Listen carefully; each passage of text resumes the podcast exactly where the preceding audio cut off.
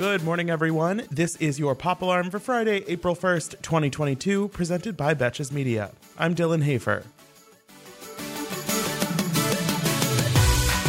In a shocking twist, Kanye West and Pete Davidson announced in a joint statement on Thursday that they have officially buried the hatchet with one another and they are celebrating their burgeoning friendship by hitting the road together on a 50 city Skete Loves Yay tour that will combine music and comedy in what they're calling a revolutionary expressionary art form. The tour is set to feature Julia Fox performing slam poetry as its opening act, and tickets will start at a casual $3,500. And as a reminder, this is your pop alarm for April 1st. There have been some new developments in Oscar Slapgate since I recorded yesterday's episode, so here is what you need to know. On Wednesday night, the Academy released a statement saying that Will Smith was asked to leave the Academy Awards ceremony following the slap, but he declined to leave. Quote, while we would like to clarify that Mr. Smith was asked to leave the ceremony and refused, we also recognize we could have handled the situation differently. Considering there were probably like a thousand security personnel in the building, I feel like if they really wanted him gone, that definitely could have happened. But there is another twist. On Thursday, TMZ reported via numerous sources that while there were conversations between Academy officials about whether Smith should be asked to leave, a consensus was never reached, and he was never actually told he needed to kindly get the fuck out. Obviously, there was a lot of chaos and confusion at the time, but one of TMZ's sources even says that Will Packer, the producer in charge of this year's Oscars, told Will Smith directly that he could stay at the ceremony. Whether it was a miscommunication or a cover up, the Academy potentially lying about their response on Sunday night is certainly a strange look. Additionally, the Academy's Board of Governors voted this week to move forward with disciplinary procedures against Smith meaning he will now have 15 days to address his conduct in a written statement to the board, and then they will discuss the matter at their next meeting set for later this month.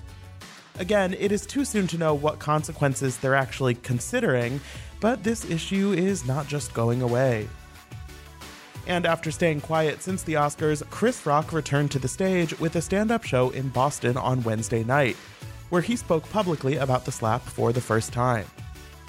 He reportedly got emotional during a several minute standing ovation as he came on stage, then said he wouldn't really be doing any material about the incident. He added, quote, I'm still kind of processing what happened, so at some point I'll talk about that shit.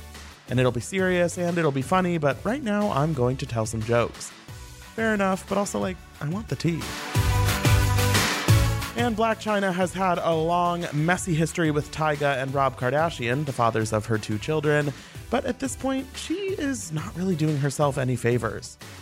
Earlier this week, she posted a tweet saying she had to give up three of her cars, specifying that the reason was because she is a single mom who doesn't get any support. In a second tweet, she clarified that she meant single and no child support. Obviously, this comes across as critical toward the famous fathers in question, and of course, it makes you wonder whether they're behind on their payments or if something else shady is going on. But that is not quite the full picture, and Rob and Tyga teamed up to clear their names in the comment section of a post from the Shade Room on Instagram.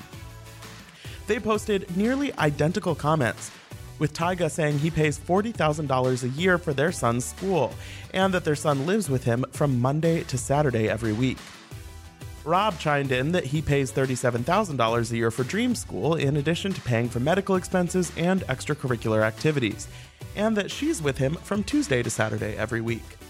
Both men finished their comment with, quote, Why would I pay child support? LOL. And Tyga responded to Rob's comment asking how he gets away with paying $3,000 less for Dream School tuition. I'm not suggesting Blac Chyna has had an easy time dealing with these two in the past, or that she doesn't still carry certain burdens of being a single mom. But if what Rob and Tyga are saying is anywhere close to the truth, then it's pretty shitty for her to imply that they're like deadbeat dads or something. If she has to sell her cars to pay the bills, that is her business, but leave Rob out of it. And just in time for Trans Day of Visibility, Fox News announced that they have hired Caitlyn Jenner as a contributor. Honestly, I'm sort of surprised it's taken this long, considering Caitlyn's entire campaign in the California governor race last year was basically built on Fox News talking points. I'm glad at least now she'll have something to focus on besides waiting around at the Malibu Starbucks hoping Lady Gaga will show up.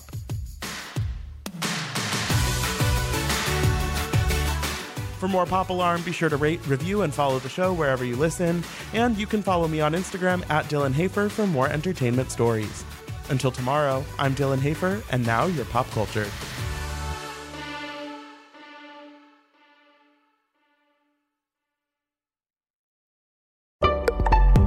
Betches.